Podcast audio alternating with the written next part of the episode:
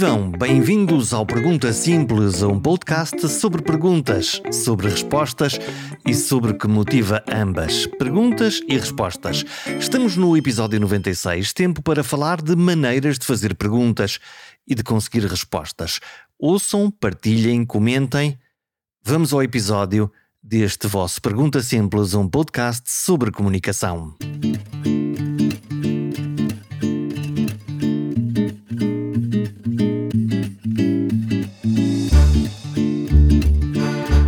Motiva uma pergunta? Ou que impulsiona uma resposta? Um sim, um não, talvez?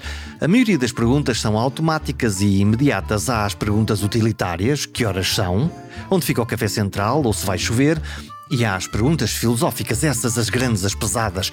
Quem sou eu? De onde venho? Para onde vou? No meio destes dois tipos, destes dois grupos de perguntas, há uma miríade de outras perguntas. Das mecânicas, daquelas que servem apenas para fazer a conversa, das perguntas de seguimento para manter a conversa ao lume. E depois há as mais técnicas. Não há líder que se preze que deixe de perguntar cinco vezes porquê. E porquê que pergunta cinco vezes? Porque se calhar leu num livro ou aprendeu num curso instantâneo que assim consegue aprofundar a conversa. Até pode ser verdade, mas a premissa ignora que tem de haver um outro lado, alguém que queira responder por cinco vezes à mesma forma de pergunta sem se aborrecer. Para mim, as perguntas têm de ter brilho nos olhos, vontade de saber porque sim, porque assim ficamos mais ricos, mais humanos, porque perguntar é sempre uma boa desculpa para estar com os outros. As perguntas são varinhas mágicas, não são colheres de pau ou calçadeiras de sapatos apertados. Os perguntadores de que mais gosto são os cientistas. E as crianças, claro. É verdade que os cientistas fazem perguntas, mas depois complicam um bocadinho a coisa. Chamam às perguntas hipóteses e às respostas conhecimento. Mas o que eu mais gosto é de quando são contrariados pelos factos, quando erram no que imaginaram ser certo e voltam a formular mil outras perguntas, não cinco porquês, mas mil e uma perguntas. É por isso que vos trago hoje um cientista desses habituado a fazer perguntas, a encontrar respostas, a não encontrar respostas e a fazer mais perguntas. Ele habitualmente pergunta coisas sobre o cancro e eu quero as respostas dele. Investigador, eh, cientista, biólogo de formação, há muitos anos atrás, e interessado pelas coisas da oncologia há mais de 20 anos, 20 e tal anos agora. O que é que foi o clique? O que é que, o que, é que, te, o que, é que, te, o que, é que te fez dizer não, oncologia é o cancro que é, que é o meu caminho? É uma razão meramente pessoal. Uh, a minha mãe teve um linfoma eh, durante muitos anos, um, um, tumor especialmente difícil de tratar, no subtipo de, de linfoma que ela teve. O linfoma é um tumor no, no sangue? É, exatamente. Uh, um tumor hematológico e na altura foi o clique. Ou seja, eu interessava-me pelas coisas da ciência, matemáticas e biologias, etc. Mas foi o clique. Eu achei que, de alguma maneira, para perceber melhor aquilo de que temos receio, no caso concreto doenças, é melhor estudá-las. E, portanto, desde aí, olha, isso facilitou-me a vida, que escolhi sempre os caminhos mais diretos possível. No liceu, fazes a área das ciências e depois o curso que pareceu na altura mais lógico, se calhar se escolhesse hoje, se calhar teria escolhido outro, não sei. E depois o doutoramento, porque sim, e as áreas da oncologia, depois fui andando, basicamente. E esse clique, quando acontece isso à tua mãe, eh, qual é o teu sentimento? De angústia? De, de angústia e de medo pelo desconhecido eu era bastante novo, mas depois isto foi-me acompanhando até o início do curso, na verdade, e é o, o, receio do desconhecido é algo com o qual eu, pelo menos, eu acho que na verdade quase todos nós lidamos mal. E o conhecer melhor derrota de alguma maneira esse receio, ou diminui esse receio. Esse pelo menos foi o meu entendimento. E então dirigi-me para uma área de forma a, em primeiro lugar, perceber melhor aquelas doenças e depois contribuir de alguma maneira com aquilo que eu fui fazendo para melhorar uh, a qualidade de vida, os tratamentos, diagnósticos, etc., da, das pessoas que, pronto, que, que, desenvolvem doenças oncológicas. E curar? E curar. Uh, isto já é um, é um chavão, mas a expressão curar no cancro, é evidente que hoje em dia, em termos de tratamentos, a investigação avançou de tal ordem que nós conseguimos ter alvos terapêuticos que são extraordinariamente eficazes. Isso é, isso é o quê? O que é que são esses alvos? Consegues, seja, consegues definir como é que se consegue desarmadilhar? Sim, ou seja, o, o cancro define-se.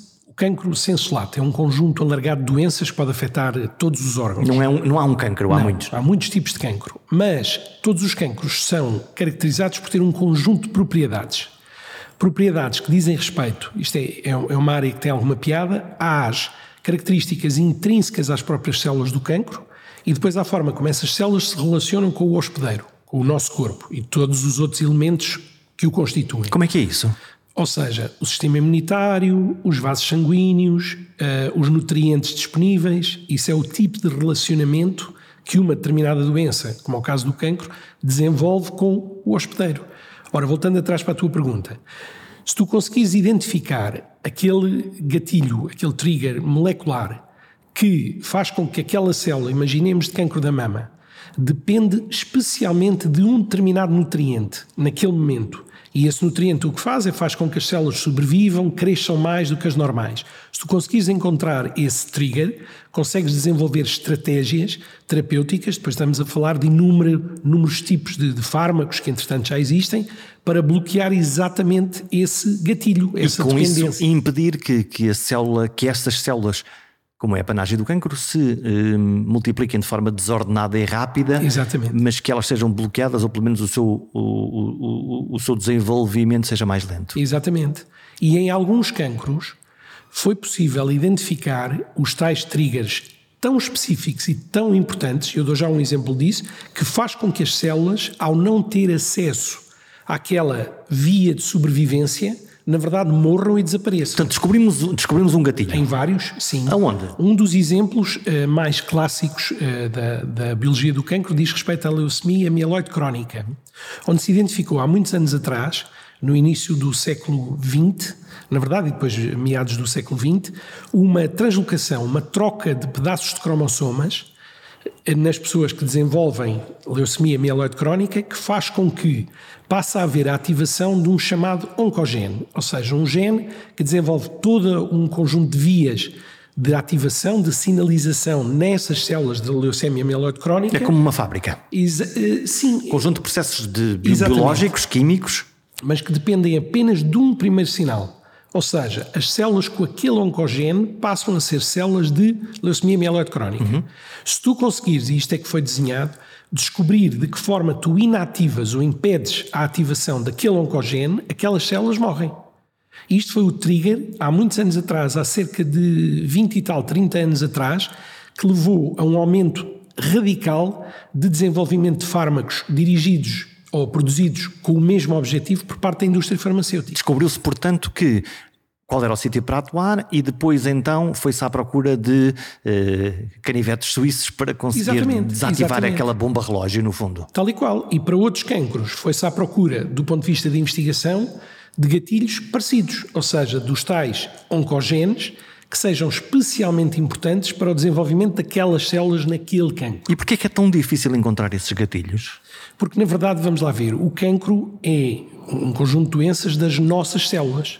Portanto, a maior parte dos processos celulares das células do cancro são os mesmos que se desenvolvem ou que estão presentes nas células normais. Podem ter é subtilezas, imagina, estarem, como dizias há bocadinho, haver mais divisão celular ou haver uma divisão celular a tal proliferação descontrolada. Mas as células normais, uma parte delas também faz isso, de forma controlada. Encontrar diferenças fundamentais entre tudo aquilo que é exercido por parte das células normais versus as do cancro não é assim tão simples, porque são as nossas células. E portanto o processo é um processo natural e que acontece de forma natural, exceto lá está, num pequeno desvio que faz com que isto tudo se desequilibre. Sim, eu até posso explicar de outra maneira, que, que é uma imagem que eu, que eu penso ser feliz. Há, há muitos anos atrás foi, foi postulado por já uma série de, de grupos de investigação que o cancro fosse uma espécie de recapitulação do desenvolvimento embrionário. O que é que isto quer dizer?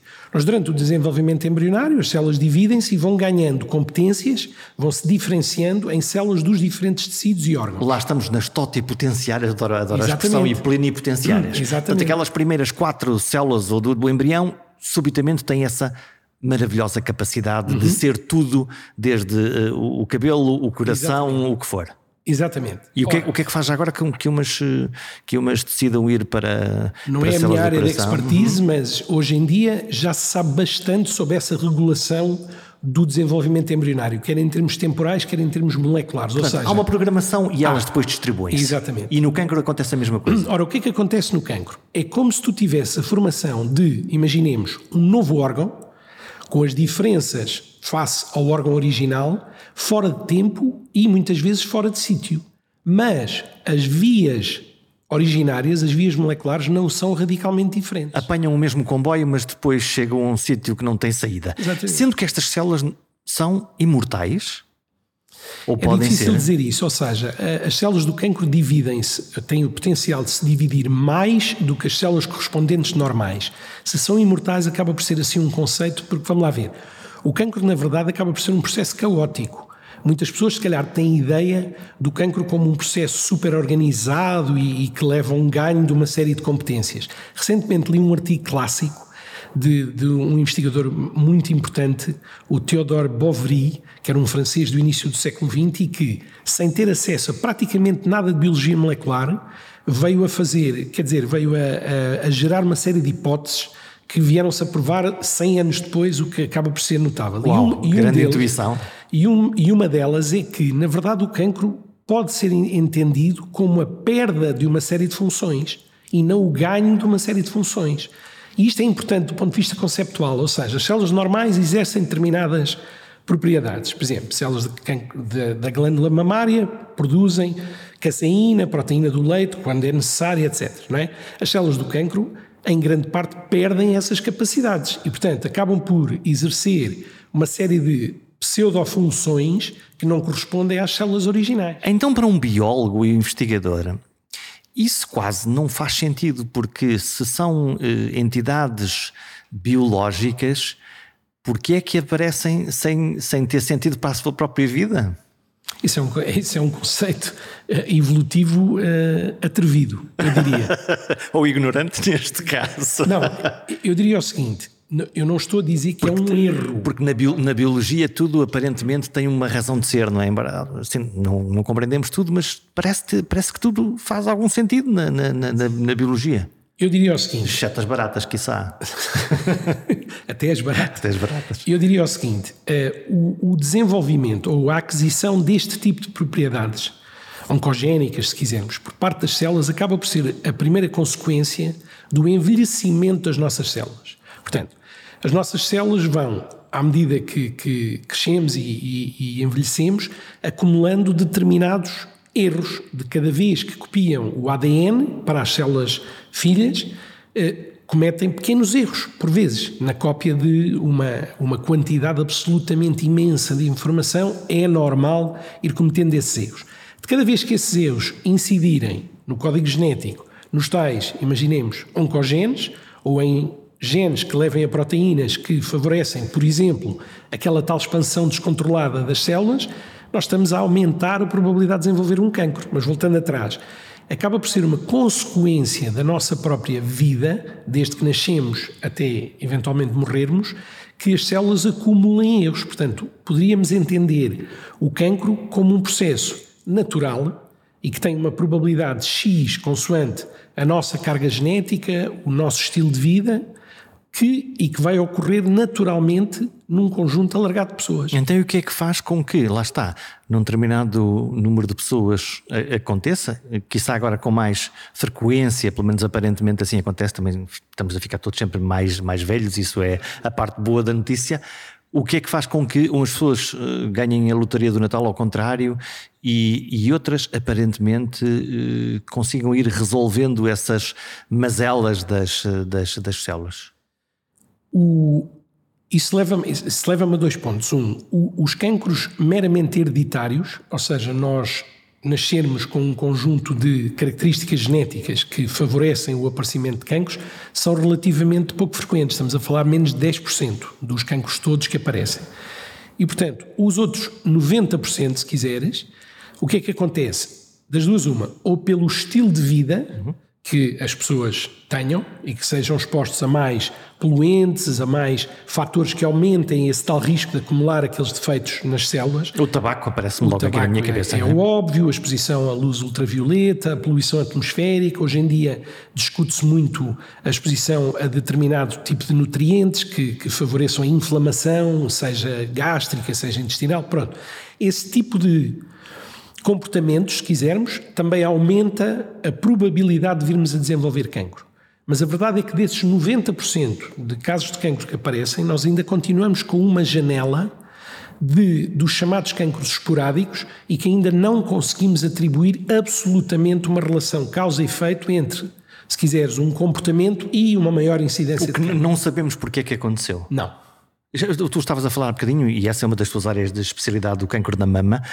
Um, se calhar eu tenho um viés na minha cabeça, mas um, aparecem sempre notícias de mulheres mais jovens e com cancros da mama mais agressivos.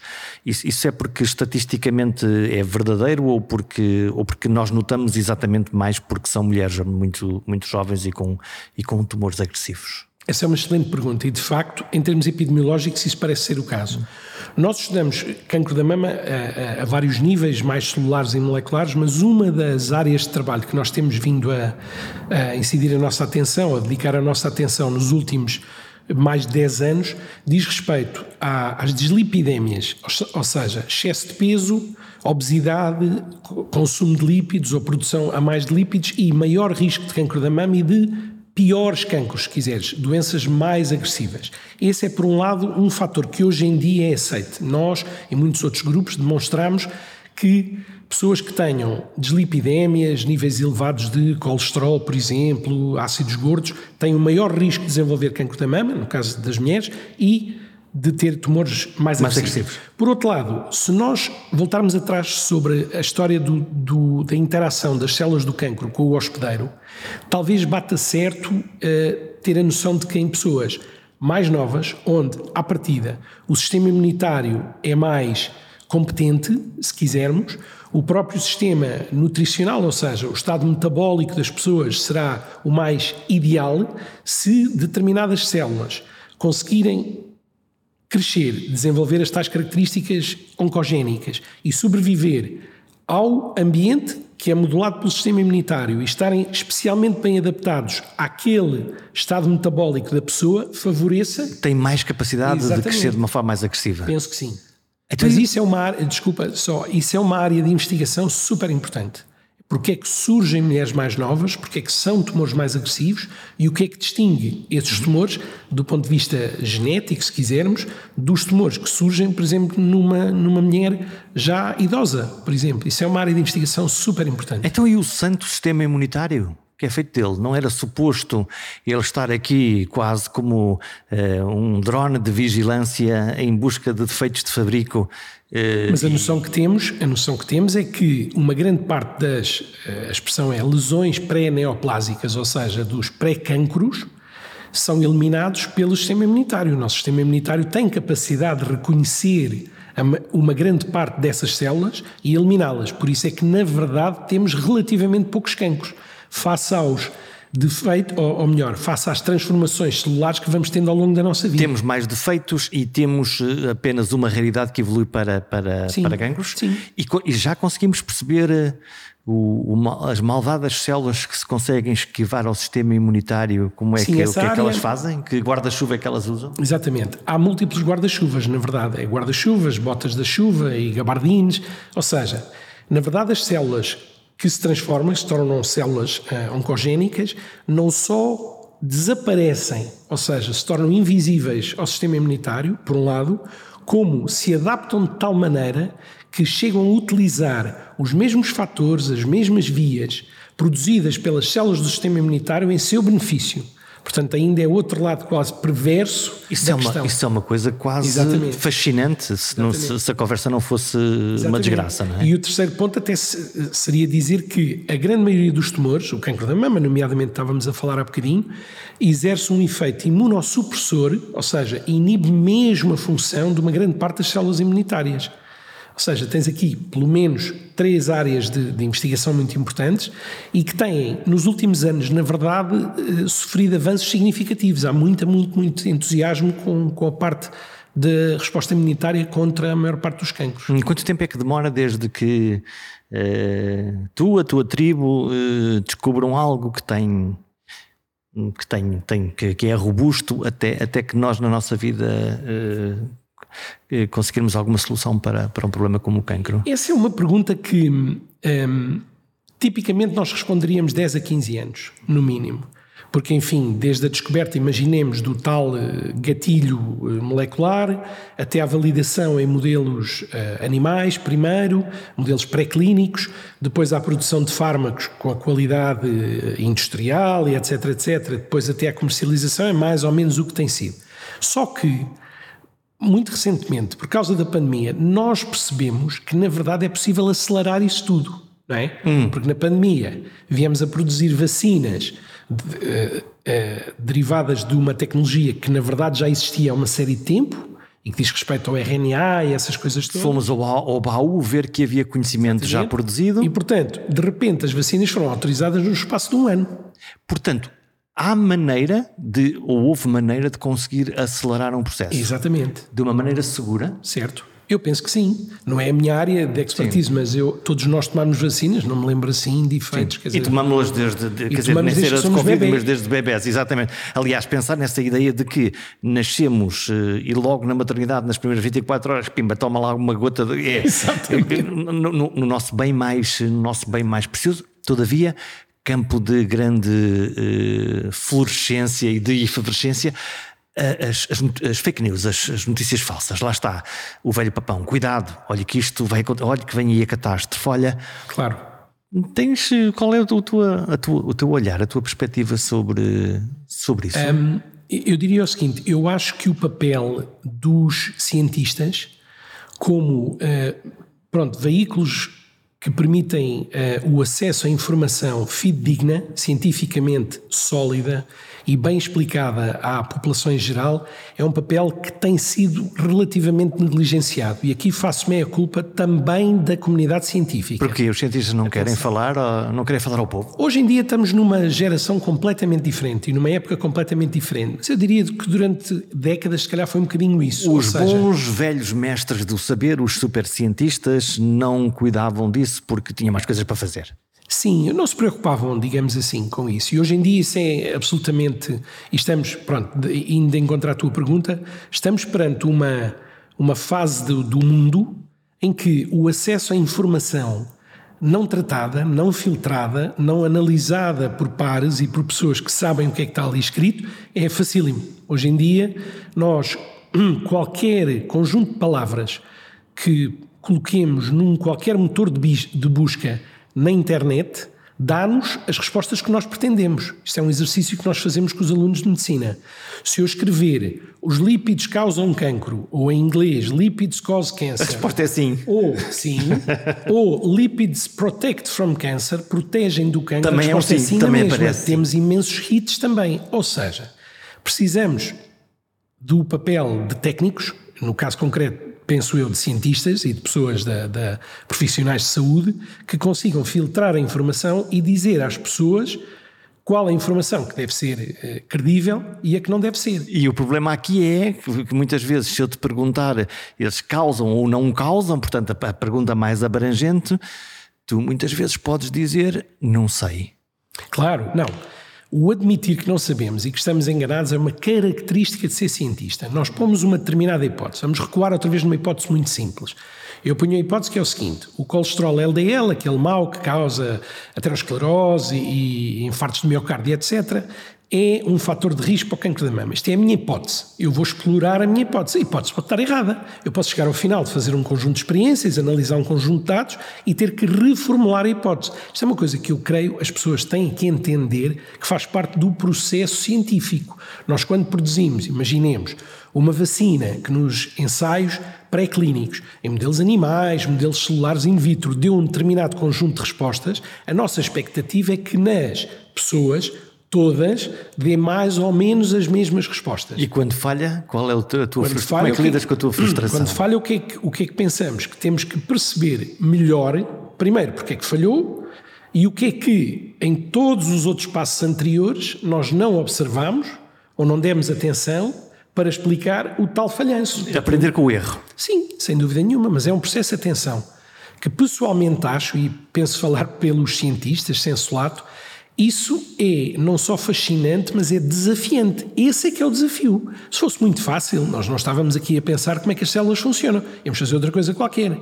Portanto, o saber como é que funciona um determinado processo molecular e levar à produção que seja de uma vacina com o objetivo de, por exemplo, neutralizar um vírus e, e, pensemos nas vacinas do HPV no cancro. Sim, no cancro do, do colo do útero, por do exemplo. Do útero, cujo objetivo hoje em dia da OMS é erradicar o cancro do colo do útero do planeta. Porquê? Porque aí, aí sabemos, no caso do, do cancro do colo do útero, nós sabemos que o desencadeante, lá está, o tal gatilho, Exatamente. é um vírus. Exatamente. Como no estômago, uh, o também, o Helicobacter pylori também. Portanto, aí existe um elemento externo que não sobe o processo bioquímico interno, mas que consegue, uh, uh, que ativa essas células. E, portanto, podemos a seguir pensar em que como é que podemos diagnosticar por um lado e tratar por outro, e, e passar para um objetivo de políticas de saúde pública que é erradicar e, e terminar com uma doença. Exatamente. Agora, vamos só recuar há bocadinho na nossa conversa. A mesma tecnologia que foi utilizada para, num espaço de tempo tão curto, produzir as vacinas para a Covid-19, já tinha sido testada, amplamente testada, por exemplo, nas vacinas para o colo do útero, as vacinas contra o HPV. Que demoraram anos a investigar também. Claro, que demoraram anos a investigar e que vastíssimos, neste momento, milhões de raparigas, essencialmente raparigas, já receberam as vacinas, impedindo exatamente, pretendendo impedir que venham a desenvolver um cancro que é super difícil de tratar. Portanto, vamos lá ver, se nós conseguirmos ter a vontade, seja primeiro de, de, políticas que financiem a ciência, depois de entidades que venham a aprovar os, os medicamentos novos mais depressa, é possível chegar a tratamentos do, do cancro mais depressa, isso sem dúvida nenhuma. Hum. Como é que tu fazes perguntas? Isso por acaso é muito engraçado. No outro dia, na reunião de, de grupo, eu estava exatamente a dizer a uma, uma nova estudante que se calhar o mais difícil do processo de ser cientista é saber fazer perguntas. Exatamente o que eu lhe disse. Como é que fazes perguntas? Sim. Usa, como é que, usas algum método? Uh, segues a intuição? É, intuição, na ciência, creio que desempenha um papel muito pequenino. Sinceramente. É um mito.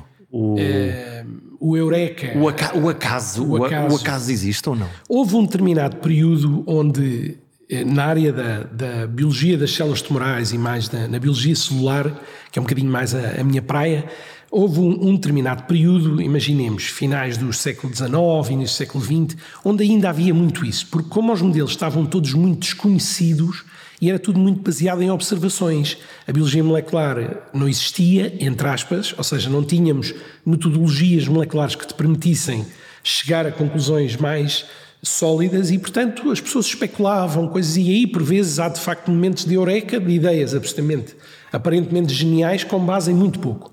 Hoje em dia estamos numa realidade completamente diferente da ciência. Nós temos metodologias muito rigorosas, detalhadas, que permitem observar ao mais ínfimo detalhe, quer os genes, quer o DNA, o RNA, as proteínas, a função das proteínas, das células, etc, etc. Portanto, hoje, tens uma lupa muito fina. Muito fina. Ou seja, hoje em dia, como é que fazes perguntas? É com base na, no estudo e na observação detalhada de determinadas características, digamos assim.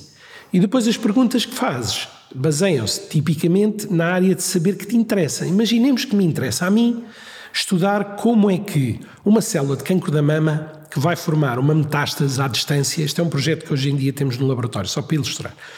Como é que hum, eu consigo saber que esta célula atravessa a parede dos vasos sanguíneos, entra na circulação sanguínea e vai até, imaginemos, o pulmão para fazer uma metástase? Este processo que eu te acabei de descrever é, do ponto de vista celular, super complexo. Porque temos inúmeros passos. Então, como é que eu faço uma pergunta? Primeira pergunta. Ok, então, que células do tumor primário é? é? que entram primeiro? Que características é que estas têm? Entram todas? Entram algumas?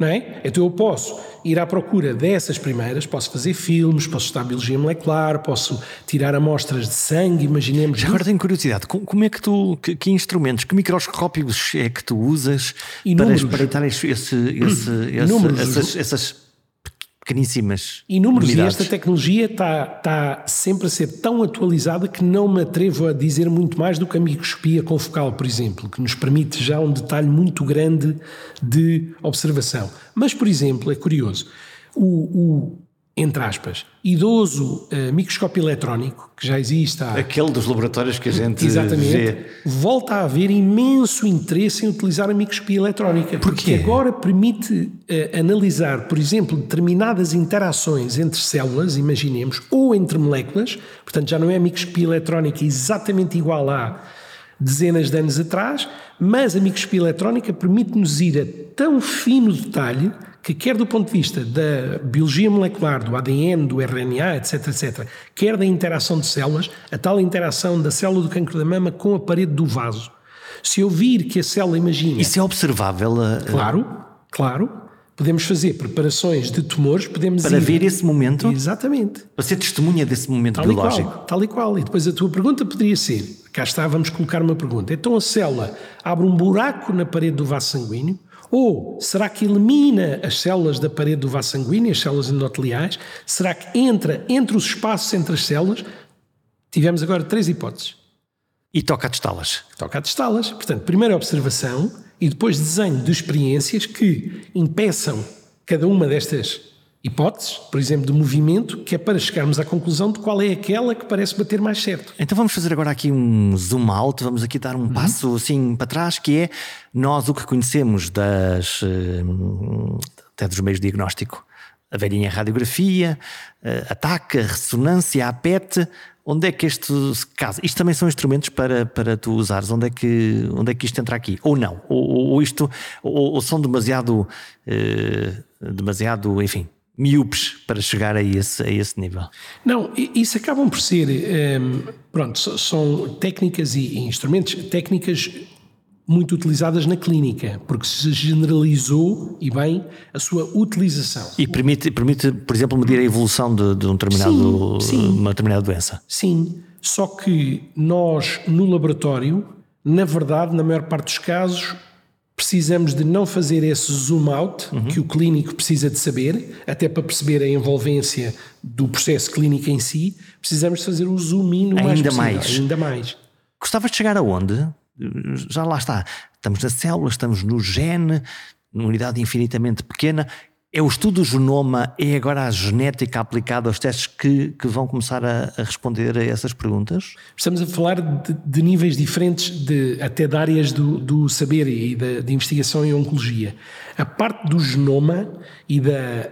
Ou seja, a forma fina como hoje em dia conseguimos ir ao genoma e saber o que é que está transcrito, por exemplo, nas células tumorais, em muito rigor e muito detalhe, permite-nos saber imenso. Permitiu, desde logo, classificar os tumores em subtipos mais rigorosos do ponto de vista molecular. Imagina, há 50 anos atrás o cancro da mama era definido como dois subtipos e hoje em dia temos cerca de sete última. Lá está, que são coisas diferentes. Exatamente. E até descobrir que um cancro que apareceu no estômago, afinal é da mama, aquele que apareceu no osso, se calhar é de outro sítio qualquer. Sim. Porque classicamente nós definimos o, lá está, o cancro do intestino, o cancro do pulmão, o cancro. E, e agora descobrimos que não, que afinal estas unidades bioquímicas têm aqui uns segredos que nós ainda estamos a tentar perceber. A biologia e a, e a genética vai conseguir fazer que tipificar e agrupar até cancros mais raros? Claro, claro que sim. Eu gostaria só de dizer o seguinte: sim, Vamos é, embora. sim, é a resposta à, à tua pergunta, mas hum, convém também, de, eu penso ser uma mensagem importante. O, o nosso conhecimento da, do comportamento e da forma como funcionam as células do cancro é cada vez mais detalhado e mais rigoroso. Ou seja, tem-se avançado muito nos últimos 20 anos, muito. Quando o, o, o, presidente dos Estados Unidos, agora, a semana passada, não é para fazer publicidade, mas disse que um dos objetivos dele uh, e da próxima presidência, porque o senhor já não é assim tão novo, seria uh, ou eliminar completamente o cancro, ou reduzir imenso a incidência de cancro. Ele não está propriamente a fazer um bluff, nem a dizer uma coisa disparatada. Achas que ele tem informações que lhe permitam uh, dizer claro. ou antecipar que finalmente o cancro Sim. se tornará uma doença uh, crónica e manejável? Sim, por duas razões. Primeiro, recuando um bocadinho aquilo que começámos a dizer uh, na nossa conversa, uma, uma parte importante dos cancros uh, resulta, ou, ou a sua maior incidência, resulta de comportamentos das pessoas. E, por exemplo, redução de consumo de tabaco, consumo de álcool, poluição atmosférica, por aí adiante, exposição a HPV. Vai ter um impacto. Vai ter impacto, certamente. Ou seja, vamos reduzir significativamente esses cancros. Os detonadores. Portanto, se, se, se, atuarmos nos detonadores, vamos reduzir essa parte. E depois, o conhecimento muito detalhado que já temos e que permite, como estávamos a falar há bocado, ter fármacos que são muito específicos para determinadas propriedades dos diferentes cancros, sim, poderá vir a tornar, numa grande parte deles pelo menos, destas doenças, cada vez mais doenças crónicas hum. ou manejáveis. Hum. Estamos, estamos no admirável mundo novo, lá está. A aceleração dos tempos, a vacina, as vacinas eh, que aí estão, eh, os tratamentos que tu me dizes, ok, nós agora conseguimos fazer mais, mais rapidamente. Está aí o Big Data, não é? Quer dizer que o bom Big Data, aquele que está todos os dias na nossa vida, que é o GPS do carro, não é? Que ajuda-nos a perceber onde é que está o acidente. E esses, esses dados, essa uh, magistral coleção de dados, pode contribuir para, para encontrar aí esses, esses caminhos e fazer melhor? Um, sim, sem dúvida, mas... Ou é uma promessa arrojada e não, ainda não, estamos longe disso? Eu, eu creio, não, de todo. Eu, eu creio que até um, a comunidade científica é o exemplo ilustrador, se quisermos, de como a partilha de dados, seja a nível major ou macro, seja a nível micro, eh, favorece o avanço do conhecimento e o chegar a determinados. O que, tu o que tu descobres, partilhas. Exatamente, mas isso já se faz há muitas décadas. Cada vez mais. Quando começou o esforço, por exemplo, da sequenciação do genoma eh, humano, evidentemente, no, nos Estados Unidos, em colaboração com outros países, esses dados sabia-se sempre que mais tarde ou mais cedo seriam de domínio público público da comunidade científica primeiro. Até porque nós não os percebemos Exatamente. na realidade. E, portanto, a comunidade científica, quer a esse nível, quer a nível de modelos, partilha de, dos artigos, nós somos todos avaliados pelos pares. Ou seja, eu faço uma descoberta aqui em Portugal, no meu laboratório, mas vou querer que isto seja avaliado pelos pares internacionais e vou querer publicar na melhor revista possível para ter o impacto major possível aquela descoberta. Lá está, porque depois aparecem os créditos, não é? Olha, ele descobriu aqui e foi, teve não sei quantas Sim, citações. Claro, claro. E, portanto, é esse, o, é esse o modelo de, de descoberta. Então, e os dados?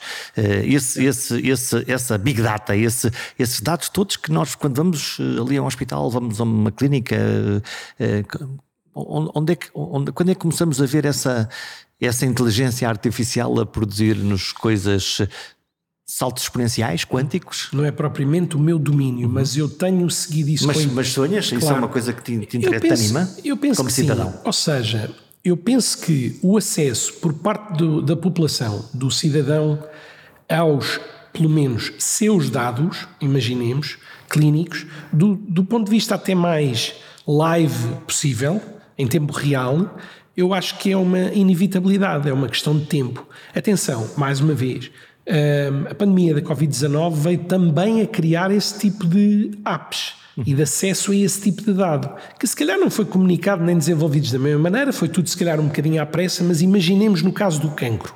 Se nós tivermos em tempo real, no telemóvel, acesso a uma app que nos permita saber se um determinado comportamento fez variar um determinado parâmetro mais ou menos na nossa saúde que pode contribuir para o desenvolvimento de uma determinada doença. Olha, veja lá, esteve demasiado tempo aqui nesta rua muito poluente. Imagina. Muito, muito poluída. Pronto. Estou, estou obviamente a, no limite, sim, no a limite. caricaturar, mas no sim. limite imaginemos que temos, junto com isso, o acesso aos dados, até genéticos, porque não? Genómicos, porque não? Imaginemos. Só que aí eu recuo aquilo que disse há bocadinho.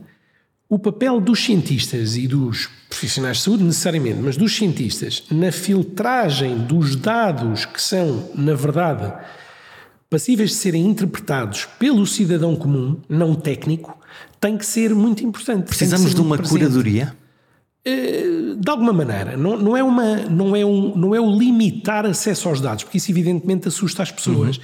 É conseguir. Olha, lá está a elite a guardar Exatamente. para si a verdade. Não, mas é que muitos dados não são pura e simplesmente entendíveis pela maior parte das pessoas. Ou seja, quando uhum. nós fazemos um, hoje em dia um, um exame que me dá hum, de uma sequenciação genómica um risco genético de 10% de vir a desenvolver um determinado cancro. Ora, cá está a Angelina, a Angelina Jolie acabou de entrar neste a podcast. Jolie era uma, era uma situação um bocadinho diferente, porque hum. ela tinha um risco elevadíssimo, porque tinha uma mutação hereditária do lado da mãe, a tia tinha cancro, a mãe teve cancro, etc, etc. Portanto, ela tinha um Portanto, risco. O seu risco era, era elevadíssimo, sim. quase 90%. Só que, lá está, uh, uh, nos números normais de. A diferença entre 10, 12, 15, 18 a mim não me diz nada. Pois não, mas nem diz a ninguém.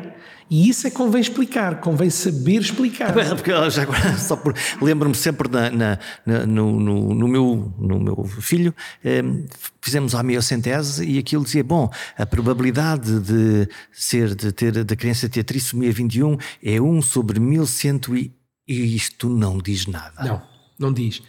Mais uma vez. E não descansa nada, quer dizer, depois é outra Todos parte. Todos tivemos essa experiência. Né? E, Todos tivemos essa esse tipo de experiências. Eu não sou geneticista e, portanto, não estou a propor de que forma é que isso deve ser feito, mas eu creio que isso deve ser repensado. Houver uma régua qualquer, quer dizer, olha, isto, isto forma... até 300 é, é capaz de ser complicado, agora acima de 1000 esteja lá descansado, não vai acontecer nada disso, não é? Eu creio que o papel dos cientistas aí deve ser ajudar a desenhar uma forma de que isso seja comunicável às pessoas e o tal acesso à Big Data, imagina, ainda é maior, uhum. não é apenas um risco genético de uma determinada coisa, e deve ser feito da forma o mais clara possível. Agora, que eu acho que nós estamos a caminhar para isso e que vamos ter acesso aos dados, certamente nossos em primeiro lugar e, e se calhar um bocadinho mais macro, acho que sim, é, é inevitável, pelo menos hoje em dia parece. Olha, este, este podcast é sobre comunicação e, e hum, pergunto: estão os cientistas a conseguir traduzir essa realidade complexa e infinita das coisas que estão a trabalhar para o público em geral, para percebermos todos o que é que, o que, é que está a, a acontecer? Nossa, a nossa a awareness, a nossa atenção para esse problema é cada vez maior. Todos. E a nossa cultura, para, a nossa cultura científica, para, para absorver isso também ou não? Eh, falando do exemplo específico de Portugal, em Portugal pelo menos até à pandemia. Vamos ver agora como é que isto se, se traduz daqui para a frente, mas eu creio que não terá mudado muito nesse sentido. Uh, sempre houve muita, muito boa recepção dos cientistas. Nós somos bem recebidos de uma forma geral. Tem boa imprensa? Sim, penso que sim. então, mas olha, deixa-me perguntar-te. Tu, tu, escreves agora regularmente, lemos-te na, na Visão, tu escreves artigos em particular sobre, sobre o cancro. Os teus artigos, até pela própria linguagem e a própria complexidade do tema, se passassem, estivessem escritos num jornal tabloide, muito provavelmente muitas das pessoas não compreenderiam alguns conceitos que lá estão. Quer dizer, lá, este, a questão da, da, linguagem e da dificuldade, eh, por isso, eh, estão os cientistas a aproximar-se dessa linguagem natural e disponíveis para sacrificar o rigor absoluto pela, pela eu, comunicação mais caso, aberta? Nesse caso não posso falar por todos, mas um, a maior parte dos institutos hoje em dia têm, uh, há uns anos esta parte, mas hoje em dia têm unidades de comunicação, em primeiro lugar. Ou seja, essa atenção a, eh, a comunicar com o público em geral da forma mais clara é neste momento uma realidade. Ou seja, nós somos alertados para essa necessidade. Depois, Há, evidentemente, vamos lá ver, pessoas com mais jeito, mais vontade e outras com menos jeito, menos vontade. Isso é, é o que é. Como sempre. Como sempre, em tudo, não é? Não, não somos todos talhados para fazer a mesma coisa. Agora, que hoje em dia é algo que estamos todos cientes de ser absolutamente essencial, comunicarmos bem a nossa ciência e mais, aquilo que eu disse há bocado, conseguirmos filtrar a ciência que é boa para o público em geral ter a, ter a noção de que aquilo é feito com os, se quisermos, controles de qualidade adequados, versus aquela que é apenas as fake news e, e que são assim parangonas e que são coisas assim absolutamente excepcionais. Hum. Ou seja, estamos alerta para isso, eu creio que sim. Vamos fechar esta conversa. O que é que, o que, é que tu sonhas? Como é que tu te sonhas? Nos próximos 10 anos conseguir encontrar o quê? Tens, tens isso claro na tua cabeça? O que é que tu gostavas de resolver assim para, para é estar difícil, com... um, pôr assim uma ideia concreta é difícil, não quero parecer vago, mas enquanto as perguntas que vão surgindo forem desafiantes, sei lá, conto-te muito rapidamente aquilo que estava a dizer há bocadinho, e por isso é que eu me repito, porque depois nós somos de obsessões, não é? De que forma é que as células de cancro da mama interagem com as paredes dos vasos por onde vão sair para fazer metástases? Isto é uma coisa que nos fascina e neste momento não te sei dizer como. Ou seja, temos algumas pistas, temos algumas ideias, temos algumas hipóteses. Isso vai nos entreter, se calhar durante mais X anos. Surgirão certamente outras perguntas. Um objetivo macro, vamos lá ver. O grande problema do cancro, eh, o cancro da mama, concretamente, da nossa atenção, são as metástases. A formação de tumores secundários. As metástases, do ponto de vista clínico, do ponto de vista biológico, são problemas clínicos e são problemas complexos, biologicamente falando.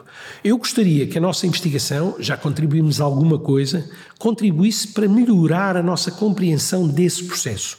Se nós dessemos armas aos clínicos para conseguir, por exemplo, a doente apresenta-se no dia 1 e é diagnosticada com o tumor X e tem uma probabilidade Y de vir a desenvolver metástases, imagina que conseguimos atribuir de facto números quantitativos e dizer esta pessoa deve ser vigiada, deve ser tratada com o fármaco 1, 2 ou 3 isto seria extraordinário. As perguntas. Sobram sempre muitas perguntas e a cada nova resposta, outras tantas perguntas surgem.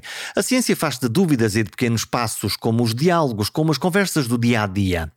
E agora também eu quero saber como é que as células de um cancro invadem a nossa tubagem sanguínea, indo instalar-se num sítio mais longínquo. Enquanto não chega essa resposta, pergunto eu: já subscreveram o podcast? Já avisaram os vossos amigos? Já deixaram um comentário em perguntasemples.com? Espero que sim.